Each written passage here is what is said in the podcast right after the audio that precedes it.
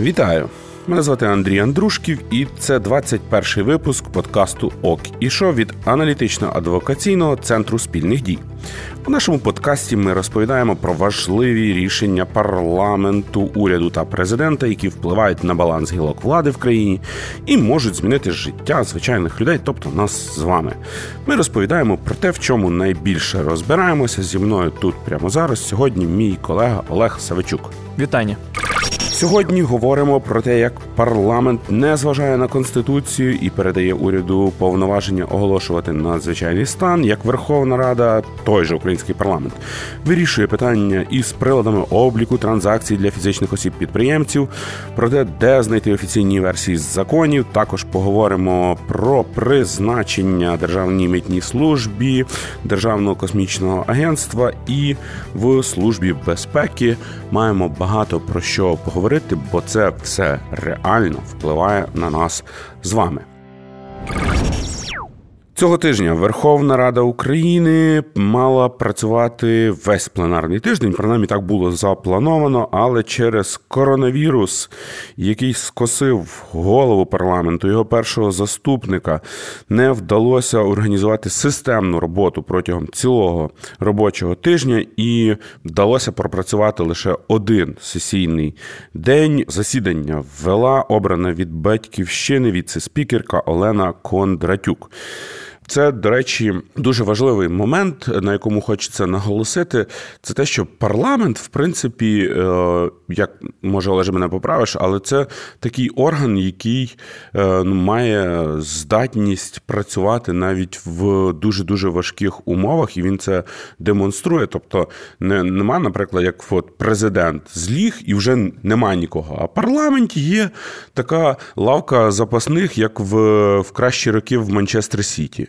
Ні, ну теоретично, якщо навіть е, президент зліг і він там не може виконувати свої повноваження, приходить голова парламенту і за станом здоров'я президента сам виконує повноваження президента. Тобто навіть тут парламент виконує таку зберігаючу роль. Тому, шановні наші слухачі подкасту Ок і Шо, ми не дарма з паном е, Олегом та із паном Назаром Заболотним, який теж частенько буває в нашому подкасті, говоримо про важливу суть е, парламентаризму як е, ту складову, яка дозволяє е, витримувати українським інституціям серйозні навантаження, спричинені якимись зовнішніми загрозами, чи як от зараз е, всесвітньою епідемією COVID-19. 17 листопада Верховна Рада України прийняла постанову про своєчасне інформування громадян у разі посилення протиепідемічних заходів з метою належної підготовки до такого посилення. От така от е, постанова. А ну загалом, нарешті, український парламент. Указав українському уряду, що, шановні, ви замахали змінювати правила роботи всього в цій державі е, в четвер ввечері, опублікувавши документ, а самі зміни вступають в ніч з п'ятниці на суботу, і ніхто вже не може зрозуміти, а як працювати, буде ходити маршрутка, не буде е, закриті ТРЦ, не закриті качалку можна планувати на суботу чи не можна. Ну це як на мене здається дуже позитивна постанова. Олеже. Е, з однієї сторони, та позитивний кінець то парламент починає реагувати на сумнівні ініціативи і рішення уряду. Тобто бути представником народу. В стосунках народу і уряду, і виконувати свою контролюючу функцію стосовно уряду, так як це парламент мав би робити відповідно до конституції. Але є і інший бік у цій ситуації. Полягає в тому, що по-перше, парламент знімає з себе відповідальність цим рішенням, і замість того, щоб бити уряд по рукам, зняти з посади прем'єра за те, що прем'єр перевищує свої повноваження і встановлює фактично надзвичайний стан в країні, не вводячи надзвичайний стан в тому порядку, в якому він передбачений конституцією. Просто каже: якщо ви вже і вводите якісь обмеження, то, будь ласка, повідомляйте це за сім днів, бо інакше якось неприкольно виходить. Тобто типу, із розряду е, хлопці бийте, але тільки не по лиці. Саме так. По-друге, парламент насправді легалізує своїм таким рішенням е, обмеження, які вів уряд. І замість того, щоб вказати уряду, що ті обмеження, які він є неконституційними, введені в неконституційний, в незаконний порядок, і що так робити не можна. Вони кажуть, окей, ви ввели неконституційне обмеження, але, будь ласка, повідомляйте про них е, зарання. І по-третє, це вже такий момент для е, уряду, як уникнути навіть виконання цієї постанови Верховної Ради, полягає в тому, що уряд виконує повноваження відповідно до закону. І парламент, якщо б хотів би зобов'язати уряд щось робити, він би ухвалював не постанову, а закон. Бо постанова це більше такий розпорядчий документ Верховної Ради, її внутрішній документ, яким вони регулюють свою власну діяльність, призначають або знімають з посад е, певних там посадових осіб. Але постанови не регулюють діяльність уряду. Діяльність уряду регулює закон. Тому уряд може сказати, ви там ухвалили якусь постанову, але нас це не стосується. Що тоді можна, Олеже, нам сказати про те, що якраз в цьому контексті дуже цікавим виглядає провалення голосування за законопроект про скасування карантину вихідного дня? Ні, ну це вже був би повний абсурд, якщо парламент вже і за це проголосував, тому що вважай, цей же саме парламент обирав цей уряд, а потім парламент такий обирав уряд, каже: ой-ой, щось ви не то робите, щось ви не то робите. Але ми не будемо це виправляти, ми просто будемо вам рекомендувати це якимось чином виправити. Тим паче, що і уряд, і президент, і монобільшість, яка досі існує, принаймні на папері, не знаю, як в реальності, є представниками однієї політичної сили. Це було б дуже дивно, якщо б вони прям настільки відкрито один з одним ворогували. Тобто ти вважаєш, що це нормально, що парламент е, таки не проголосував за за проект про скасування карантину вихідного дня? Я б сказав би, що це не нормально, що карантин вихідного дня взагалі існує в такому вигляді, як він існує. Те, що парламент ще раз треба наголосити для слухачів подкасту Окі що, що е, ми з Олегом точно не спеціалісти з епідеміології і не знаємо, як зупиняти епідемії. Не знаємо, чи працює е, локдаун вихідного дня для зупинки поширення COVID-19 по е, території прекрасної нашої любої України. З іншого боку, ми говоримо виключно про те, в який спосіб е, український уряд накладає обмеження на нас з вами, на громадян е, цієї держави і платників податків в казну українського уряду. Не, не просто спосіб. Проблема в тому, це вже не один раз говорили, не один раз ми це писали в наших е, статтях, блогах. Про те, що уряд не може накладати обмеження на конституційні права людини, так як це було зроблено. Це робиться або законом, або шляхом ведення надзвичайного або воєнного станів. А рішення про карантин не може бути підставою для того, щоб змусити в нашому випадку 60-річних людей сидіти вдома, а людей при виході на вулицю носити маски. Ну так не може бути по нашій конституції. Також цього тижня депутати Верховної Ради планували перенести на рік вимогу щодо обов'язкового застосування фізичними особами-підприємцями касових апаратів. Принаймні планували, тому що спочатку е, на погоджувальній раді домовилися про те, що вносимо цей законопроект порядок денний. Тобто були якісь переговори про те, що е, от ми збираємося якось це питання урегульовувати, конкретно ухвалюючи оцей акт, а потім щось пішло не так.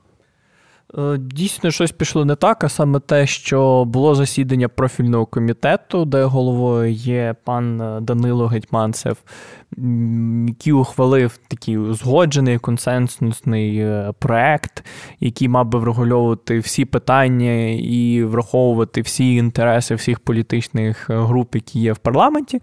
Натомість, як ми побачили по голосуванню, 228 голосів проти цього проекту. Це означає, що не було там ні консенсусу, ні спільної позиції, позиції принаймні однієї політичної монобільшості в парламенті. І, до речі, це е, дуже цікаво всю цю ситуацію під, підкреслює е, підкреслюють слова е, Олени Кондратюк, яка головувала на засіданні в той день. Я не розумію, на що було виносити цей закон і рішення таке ганебне приймати. Давайте ми всі будемо відповідально ставитися до тих людей, які стоять біля Верховної Ради. Олеже, так а що сталося? Ну, Питання в чому полягає? В тому, що так як це зараз комунікується, принаймні... Давай давай спочатку поговоримо про те, а А про що був От, от якраз і намагаюсь. Так як він комунікується, цей проєкт в публічному просторі, казали, що зараз всіх ФОПів зобов'яжуть застосовувати касові апарати, щоб вони собою їх носили, там платили, виплачували і друкували чеки, тощо, тощо. Тобто максимально ускладнення роботи простих трудях ФОПів, які працюють на благо України. Але якщо подивитися по тому, як це комунікують представники парламенту, уряду, то не все так просто. Так, наприклад, голова профільного комітету Данило Гетьманцев у себе в Фейсбуці написав, що для тих, хто отримує кошти з ФОПів на свій розрахунковий рахунок, для тих касових апаратів не треба. І що в принципі касові апарати треба будуть для тих е, підприємців, ФОПів, які більше займаються роздрібною торгівлею, тобто це інтернет-магазини, продуктові якісь невеличкі магазини. Е, Та ні, він писав навіть: якщо ви продаєте на ринках, в тому числі речі, взуття, Сеня і Віка з Володимирського, це для вас. Якщо ви надаєте побутові послуги людям і маєте першу групу єдиного податку, якщо ви отримуєте доходи прямо на розрахунковий рахунок, про те, що ти сказав, і далі капслоком пише. Голова профільного комітету, вам не треба установлювати будь-які касові апарати ні з 1 січня, ні потім. От, власне, з такої з цього поста ми можемо побачити, що існує дуже великий брак пояснень того, а що взагалі відбувається і що взагалі планується. Бо якщо такі важливі для держави рішення, які стосуються не одного десятка, не одного, не однієї сотні, не однієї тисячі людей, а там не знаю скільки фопів, десятки, сотні тисяч, то треба нормальним чином це людям пояснювати, що для них це буде означати, які будуть мати для них це наслідки. Бо це ненормально, коли комунікація ведеться через Фейсбук голови комітету, а не урядовими інституціями, не прем'єр-міністром, не профільним міністром. Ну і глобально центр спільних дій вже не перший рік проповідує і більше того намагається допомагати е, українському уряду впроваджувати так званий повний цикл публічної політики, коли е, ключові заінтересовані групи сідають і в одному приміщенні або в одному просторі в інтернеті обговорюють пропозиції уряду щодо вирішення тієї чи іншої проблеми і домовляються про те, що ось тут. Варто зробити крок вперед, ось тут два кроки вперед, а ось тут, можливо, не варто нічого робити. І мені здається, що це якраз от і є яскравий приклад того, ця вся історія з з великими мітингами, з гаслами Save FOP, про те, що не до кінця одні одних розуміють. І зважаючи на те, що у нас є величезний рівень недовіри до влади, група, а вона велика, якою є фізичні особи-підприємці, вирішує перестрахуватися, щоб, не дай Бог, взагалі нічого не змінилося, було хоча б так, як є.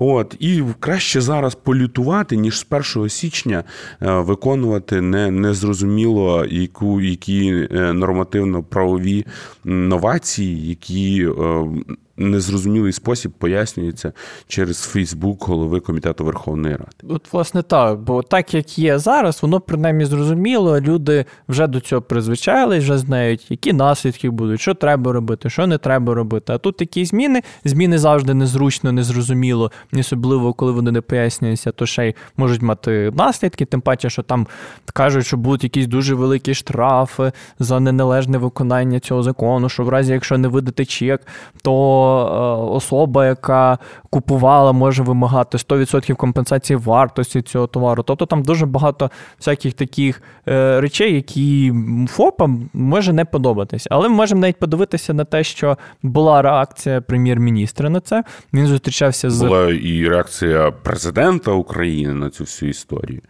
От, власне, пан Денис Шмигаль е, на зустрічі з президентом сказав, що є easy way, як е, вирішити цю проблему.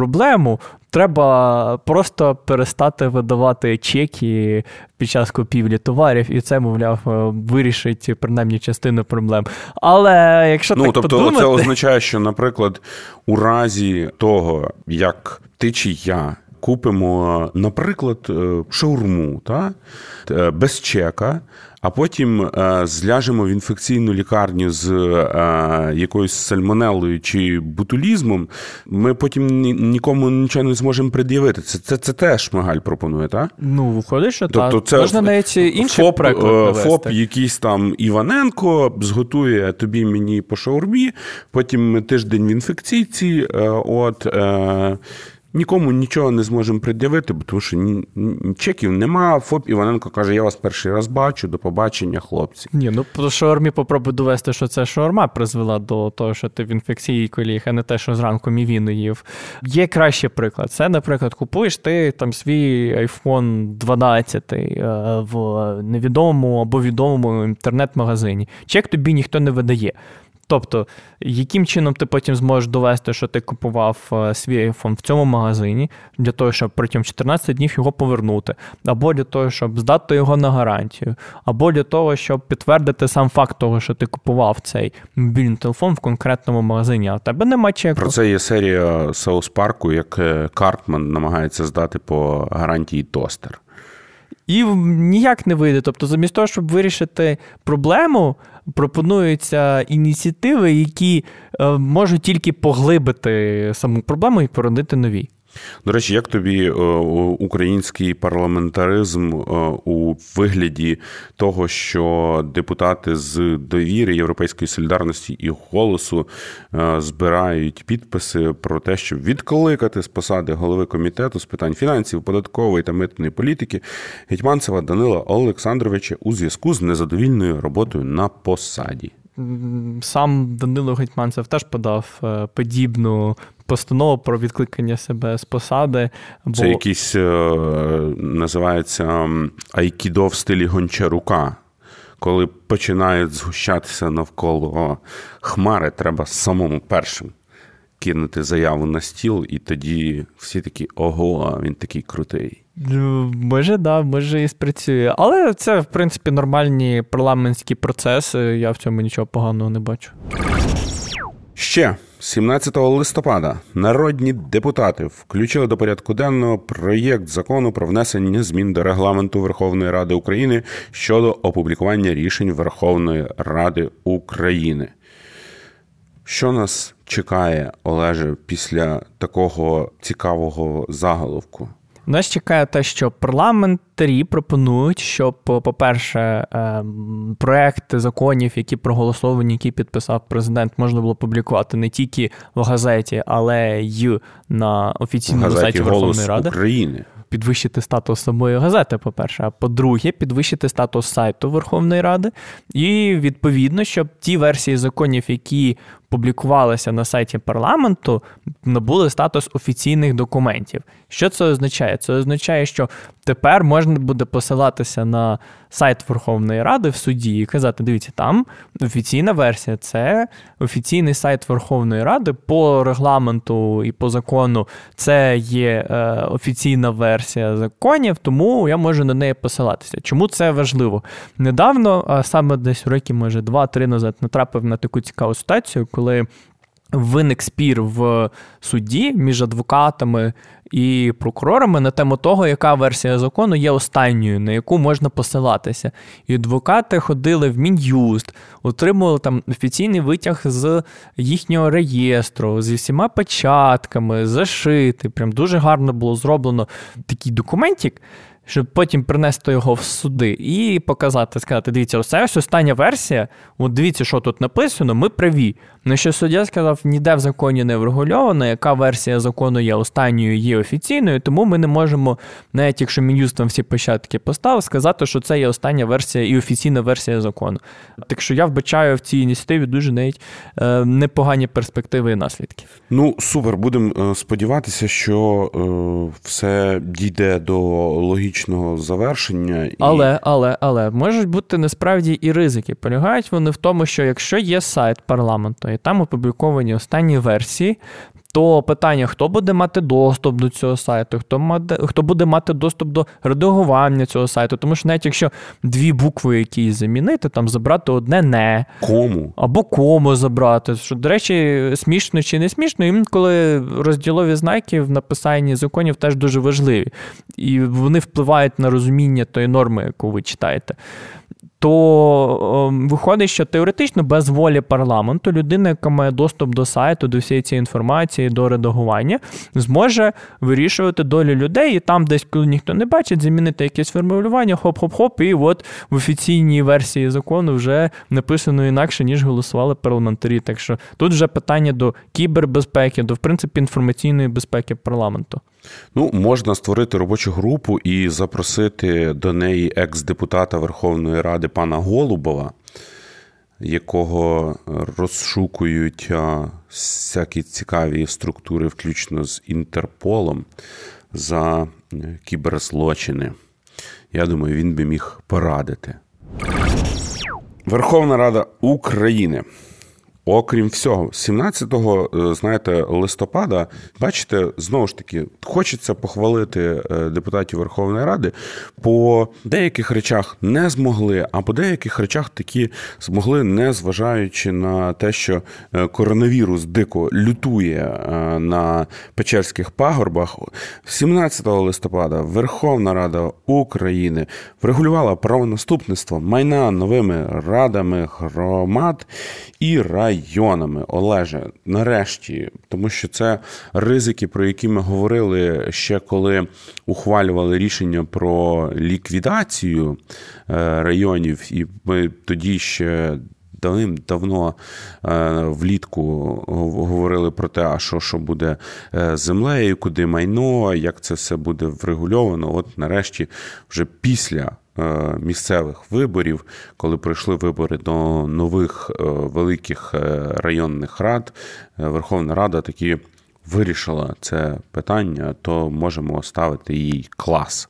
Можемо поставити два класи, оскільки це питання, що цей проект вирішує також і важливе питання стосовно того, як мають ліквідовувати, реорганізовувати районні державні адміністрації, тому що укрупнення районів означає, що треба щось робити з РДАшками. Це означає, що частину з них треба ліквідувати, а та, що лишається, укрупнити. Відповідно, питання про наступництва майна, що робити з людьми, які працювали в тих районних державних адміністраціях, питання того, хто має це робити, тощо, тощо, тощо. І цей закон також врегульовує і ці питання. Але є, як мінімум, в мене сценарій чотири але. Перше, але це ну, про те, що е, пасувало би, якщо винайдуть машину часу, взяти цей е, проєкт і е, вернутися в день ухвалення відповідних нормативно-правових актів про укрупнення районів і тоді його е, проголосувати. І ще якісь є вади в ньому, про про які е, на які вказує головне науково-експертне управління е, Верховної Ради і інші баги, які теж доведеться виправляти в майбутньому. Ну їх треба буде виправляти. Сподіваюся, що парламентарі, у разі, якщо це буде дійсно необхідно, зможуть виправити. Тут питання полягає в тому, чому ухвалюють проект так пізно, бо укрупнили райони, то коли ще на початку осені, і ще до виборів треба було думати, що робити з районними державними адміністраціями, не заднім числом придумувати якісь механізми по тому, що робити з РДА. Олеже, та до виборів люди думали про те, як знайти людей в списки до е, місцевих рад. Ти дуже багато хочеш е, від української влади в цьому в цьому моменті. Але це тим, чим має займатися уряд. Водночас не слід забувати те, що в проголосованому проєкті є дві поправки народного депутата від батьківщини Альони Шкрум, які не стосуються насправді предмету віддання цього закону. Тобто вони не стосуються районних державних адміністрацій, громад, укрупнення районів тощо, тощо. Вони стосуються е, порядку призначення урядом е, міністрів. Тобто а саме правки лозового, друга частина атака клонів. так? Частково, частково. Що, Що е, пропонує пані Альона? Вона пропонує, щоб. Уряд у разі, якщо давай давай ще раз. Закон про укрупнення районів, передачу майна, землі і того, як має працювати місцеве самоврядування і виконавча влада на е, цьому рівні. На цьому рівні, та тобто це, це закон про це. Суто та про районні держадміністрації, про громади, про укрупнення районів, про такі супер, от низовий супер, рівень. Супер. А потім виходить депутатка від батьківщини Альона Шкрум і каже щоб уряд, у разі якщо є вакантна посада міністра, то протягом 30 днів прем'єр-міністр подавав на парламент кандидата на цю посаду. Тобто зовсім інше питання, яке не стосується предмету віддання цього проєкту, який був проголосований. Ну, дивися, є імовірність про те, що в майбутньому, наприклад, е, парламент буде голосувати про е, стандартизацію дитячого харчування у вигляді пюре. От і паралельно е, правкою якогось депутата чи депутатки ухвалити е, норму про е, не знаю хімічну кастрацію або смертну кару, або я не знаю про що. Ну, це завдання парламенту виловлювати такі баги. Це не новели конкретно цього скликання, коли в перехідних положеннях закону, який врегульовує там, не знаю, питання, як ти кажеш, е, пюре для дітей перехідними положеннями врегульовують там воєнний стан, там надання додаткових повноважень міністру внутрішніх справ, якісь там штуки стосовно оборонки. Тобто там, де ніхто ніколи не читає, не подумає, що там можуть бути якісь проблеми. Хоп-хоп, заднім числом додаються якісь речі, які взагалі не стосуються е, цього закону, зато стосуються інтересів конкретних осіб. І відповідно парламентарі мали б такі баги виловлювати. І якщо реально є проблема з призначенням осіб на посаду міністрів, а вона є, тому що у нас. До вчора була ВО міністра енергетики пані Буславець, яка працювала з квітня. Є пан Шкарлет, міністр е, освіти, який так само, якщо я не помиляюсь, працює з червня.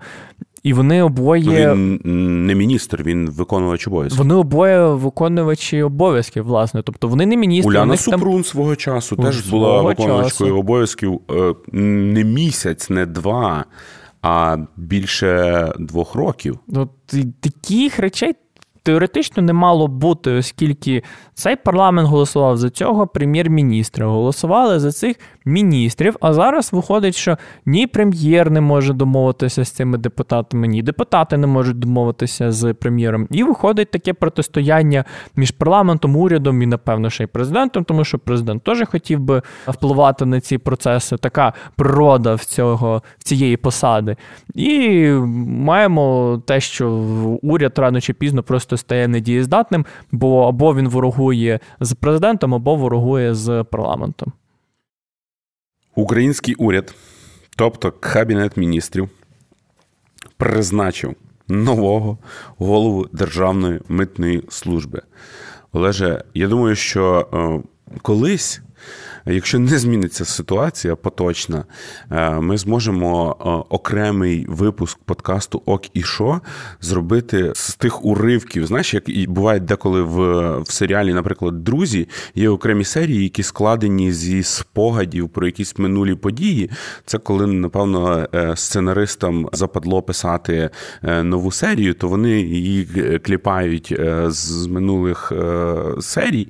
То ми можемо просто зробити цілий подкаст через, напевно, ще випусків 20, який буде присвячений тому, як ми обговорюємо призначення нового голови Державної митної служби, тому що ну, я, не можу зараз порахувати, який це вже на е, за часів зеленої влади, е, часів е, Зеленського, Разумкова і Шмигаля Гончарука. Е, я це зробив з тебе. Я порахував це п'ятий вже по рахунку голова Державної митної служби. Давай з тобою рахувати. Чекай, тобто, дивися, в мене таке питання. Тобто, вони чого чого так е, ну, недовго працюють? Там є якісь е, ну, типу, короткий період. Е, ну, тобто, ти береш абонемент на на голову Державної митної служби там на 2-3 місяці. От зараз одна з мереж спортивних залів басейнів має таку рекламну компанії, мовляв, бери абонемент на місяць, бери абонемент на три, якщо тобі треба. У мене таке враження, що десь в уряді запустили кампанію про те, що хочете побути головою Державної митної служби, от беріть абонемент на місяць, на два, на три, не довше. Просто по тому, як це комунікується, виходить, що в кожного голови митниці, який приходить за останній час, є проблеми з ефективністю. Тобто він не може налагодити отримання бюджетом України грошей з митниці, він не може налагодити нормальну роботу цих органів. І відповідно там два місяці йому дали, за два місяці він не справився. Ну то дякуємо до побачення. Ми шукаємо наступного кандидата. Але це створює проблеми для роботи українського уряду глобально. Не просто уряду, ну тобто уряду глобально, а якщо так брати локально, то в принципі самої митниці, оскільки кожен новий кандидат, кожен новий призначений урядом голова митниці, замість того, щоб сісти собі спокійно, подумати, яким чином йому організувати роботу митниці, щоб він знав, що в нього там є певний час, щоб він там міг налагодити зв'язки з керівниками митниці. Тобто ти приходиш, от е, свій е, новий кабінет керівника митниці, поки там розсівся, е, не встиг ти прибити на стіну сертифікат з не знаю, з тренінгу Френсіса Фукуями, як тобі такі вже на вихід, шановний. Так, і виходить, що людина, яка приходить, вона знає, в неї є 2-3 місяці на те, щоб показати результат. А от питання, який результат вона захоче показати за цей час. Як правило, принаймні по моїй практиці, це три результати: або ніякі результати, все стає гірше, або людина приходить, знає, що в неї обмежений час, і за цей час треба себе збагатити, бо не встигнеш.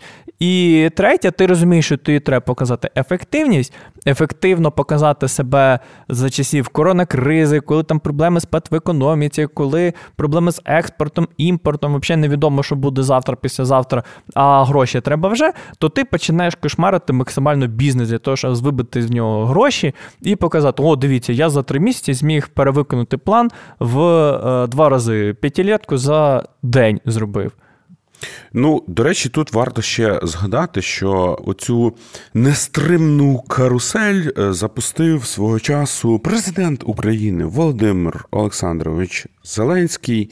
І ось так, наприклад, він ем, коментував е, звільнення е, керівника митниці Максима Нефьодова весною цього року. За два місяці нового року. Невиконання держбюджету майже 16 мільярдів гривень. Ми повинні казати правду. 13 із них це провал надходжень від митниці. І це при тому, що пан е, Ніфьодов працював в митниці за цієї влади найдовше. Він працював е, з липня 19-го аж по квітень 20-го, тобто не кілька місяців, а ну а ні, кілька місяців, але більше ніж всі інші, тому що після нього йшли пан Ігор Муратов, який попрацював з квітня по серпень. Після нього Андрій Павловський з серпня по жовтень. Потім пан Євгеній Єнтіс, який працював жовтня по листопад. Тобто на одного голову проходило десь по два, по три місяці сісів Ніфьодова, і я не впевнений, чи за цей час можна було досягнути якихось значних результатів у реформуванні митниці чи налагодженні її нормальної роботи. Тон тон тон тон турон тон турон тон тон тон тон турон тон турон. Цей імперський марш у моєму авторському виконанні, шановні слухачі подкасту Ок і Шо, звучить не просто так, тому що зараз ми з вами поговоримо про кадрові перестановки в Державному космічному агентстві. 16 липня уряд звільнив з посади голови Державного космічного агентства Володимира Усова та тимчасово тимчасово призначив на його місце Михайла Лева. Олеже, космос наш після цього ми наближаємося до підкорення галактики ну, з я... такою кадровою політикою і такими кадровими перетасовочками. Я впевнений, що перше питання, яке виникне у багатьох слухачів, буде полягати в тому, а невже така інституція існувала, і невже Україна дійсно мала якусь політику в сфері космічного регулювання, там тощо, тощо, тощо. І, власне, будь-яка країна, яка себе поважає, яка ем, має наміри там якісь, хоча б трошки на щось впливати, має також мати державну політику у різних сферах, в тому числі і в сфері космосу. І слід сказати, що Україна має також і заводи, які виготовляють космічні деталі, і власну політику, і власне центральний орган виконавчої влади, Державне космічне агентство. І зроблені в Україні ракети е, святий рівноапостольний Ілон Маск визнає одними з найкращих е, способів доставки товарів на е, навколоземну орбіту. Ну, не впевнений, чи тут треба пишатися тим, що а, українське, у, як офігенно. Але те, що такий факт є, це дуже гарно. Якщо ми говоримо про ракети, то україночки найкращі. Згоден, Олеже. Звичайно, українські Стисни ракети лайк. топові. Але при цьому зрозуміло, що галузь в Україні треба розвивати, що є в ній купа проблем, в тому числі з цими призначеннями, оскільки, якщо подивитися на дати, коли відбулося це звільнення, відбулося воно 16 листопада. Чому це важливо? Тому що це останній день, коли могли звільнити колишнього голову Державного космічного агентства пана Усова, оскільки 16 липня призначили Олега Уруського міністра, який відповідальний за цю сферу. І якщо порахувати, то якраз 4 місяці з 16 липня по 16 листопада, і це той термін, який закон дозволяє новому міністру звільнити е, або подати подання про звільнення керівника центрального органу виконавчої влади на засідання Кабміну. Якраз встигли тоді, коли треба. Тобто, глобально це е, всі всі існуючі е, нормативно-правові рамки не дають гарантії того, що в нас не те, що космічна галузь, а будь-яка галузь буде нормально розвиватися, бо приходиш ти. е, Працюєш, потім приходить новий міністр, і навіть на останній день свого чотирьохмісячного е, терміну від початку роботи може таки подивитися навколо, а хто там ще у мене в відданні є? О! Державне космічне агентство. А хто ти? Та йди, все, хватить, вийди звідси, розбійнику. Так, і якщо подумати, то хто знає, як має бути організована нормальна державна служба. Ніхто не може сказати, що вона має бути там 100% конкурсна, професійна, щоб керівників ЦОВ призначали тільки за конкурсом. Бо зрозуміло, що це може бути довго, не завжди ефективно, що все одно конкурси не гарантують об'єктивності, незалежності і вибору найкращого серед найкращих, бо навіть на конкурсі. Переміг е, голова Миколаївської ОДА пан Савченко. Всі бачили його успіхи в написанні диктантів. Всі бачили, що конкурс проходив голова Державної фіскальної служби, який ліг е, під гарним плєдіком, якого досі звинувачують в корупції, через якого Державну фіскальну службу поділили потім на митну і на податку, для того, щоб, не дай Бог, він не поновився на своїй посаді. Це ти говориш про пана Романа Насірова. Саме так.